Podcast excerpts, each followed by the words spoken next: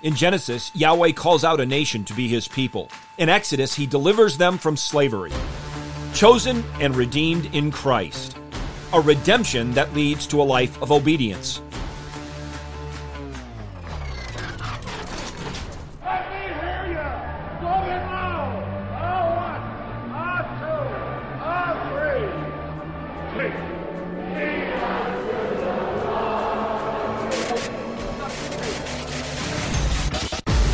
Welcome to In the Bullpen Up and Ready, a ministry of developing contenders. The call has come.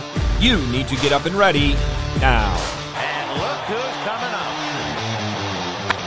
High fly ball into right field. She is gone. Immediately after redeeming his people from slavery in Egypt, the Lord declares his law and follows this with detailed instructions on building the tabernacle and how our triune God is to be worshiped.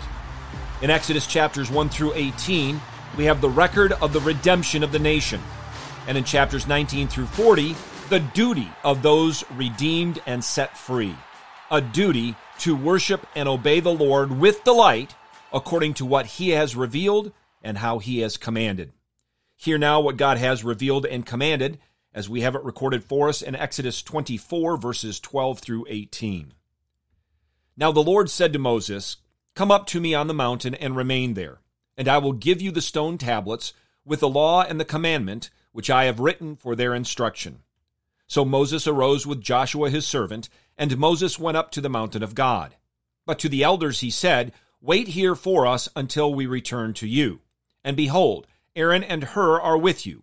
Whoever has a legal matter, let him approach them. Then Moses went up to the mountain, and the cloud covered the mountain. The glory of the Lord rested on Mount Sinai, and the cloud covered it for six days. And on the seventh day he called to Moses from the midst of the cloud. And to the eyes of the sons of Israel, the appearance of the glory of the Lord was like a consuming fire on the mountain top. Moses entered the midst of the cloud as he went up to the mountain, and Moses was on the mountain forty days and forty nights.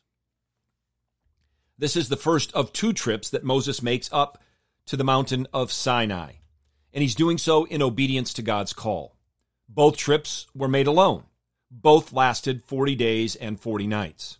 On this trip, the man of God is going to be given the Ten Commandments, written by the Lord on tablets of stone, but also detailed instructions regarding worshiping the one true God. Father, Son, and Holy Spirit left nothing for man's imagination or invention in these matters. He didn't do so then, nor does he do so now.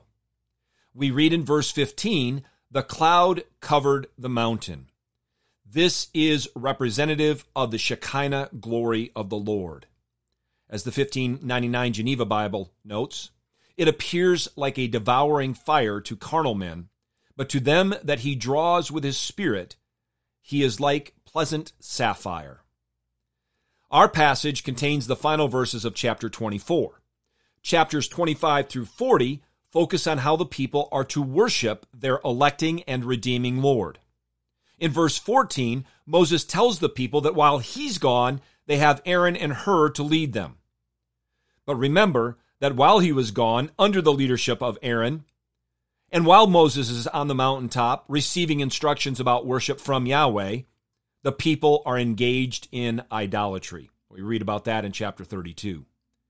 On the one hand, we should be amazed at such things. On the other, we shouldn't be surprised. We know how quickly even we can fall into idolatry as well. If not for the grace of Father, Son, and Holy Spirit in our lives, as they would say 24 7, 365, without that, even as chosen and redeemed people, we'd soon wander and leave the God we love.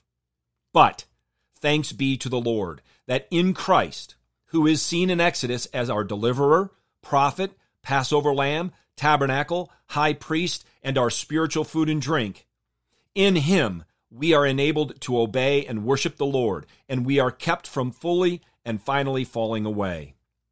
The all sufficient and supreme ruler of heaven and earth, in whom the fullness of deity dwells in bodily form, he has reconciled us in order to present us holy and blameless and beyond reproach. Be therefore steadfast and not moved away from the hope of the gospel and your upward calling in Christ Jesus. Get your eyes up, fixed on Jesus, the author and perfecter of faith, and be ready to deny yourself, take up your cross, and follow him.